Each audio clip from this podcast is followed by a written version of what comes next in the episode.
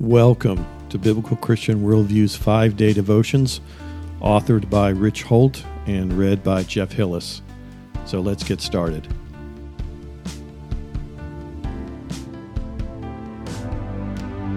Today's devotion is entitled God has authority over your life, and our scripture verse comes from Romans 9:21.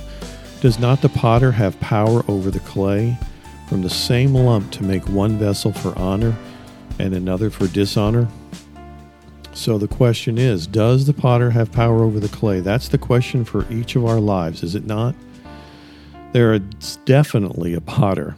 We don't have to spend much time considering that. He's everywhere we look, everywhere we turn. We hear him in Scripture, we see him in nature, we know him in our hearts. And there's also clay. We are here where God has placed us, living our lives such as they are our own frailties and our aches, as well as those of our loved ones, prevent us from claiming to be of any grander substance than clay. Some days, even clay seems like a step up. But what about that power part of the arrangement? Who is the one yielding the authority over whom? The verse just before this one asks us if the thing formed will say to the one who formed it, Why have you made me like this? And we know the answer to this, don't we? It's a big fat yes. We each have our own ways of questioning God and letting Him know that we prefer to follow our own course of action. Sometimes we do it by ignoring. We hear something or read something or see something that convicts our hearts but we put it out of our minds as impractical, uncomfortable, or inconvenient. We know that the impulse will soon fade. Sometimes we do it with a counteroffer. God places his opportunity before us, and we present back to him how we have chosen to manage it.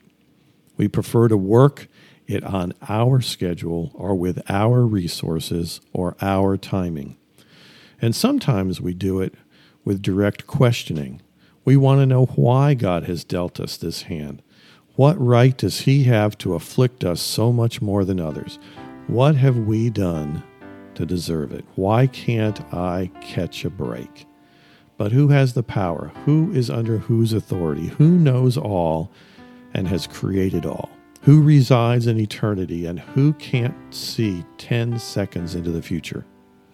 Place yourself back under God's power and authority and let Him use you as that vessel of honor He created you to be. So, our charge for today is we seek Him, thank Him that He has all power and authority in your life, and live like it's true. Today's devotion was brought to you by bcworldview.org, providing honest reporting and analysis on the intersection of contemporary issues in theology based on a biblical Christian worldview. God bless you and thank you for listening.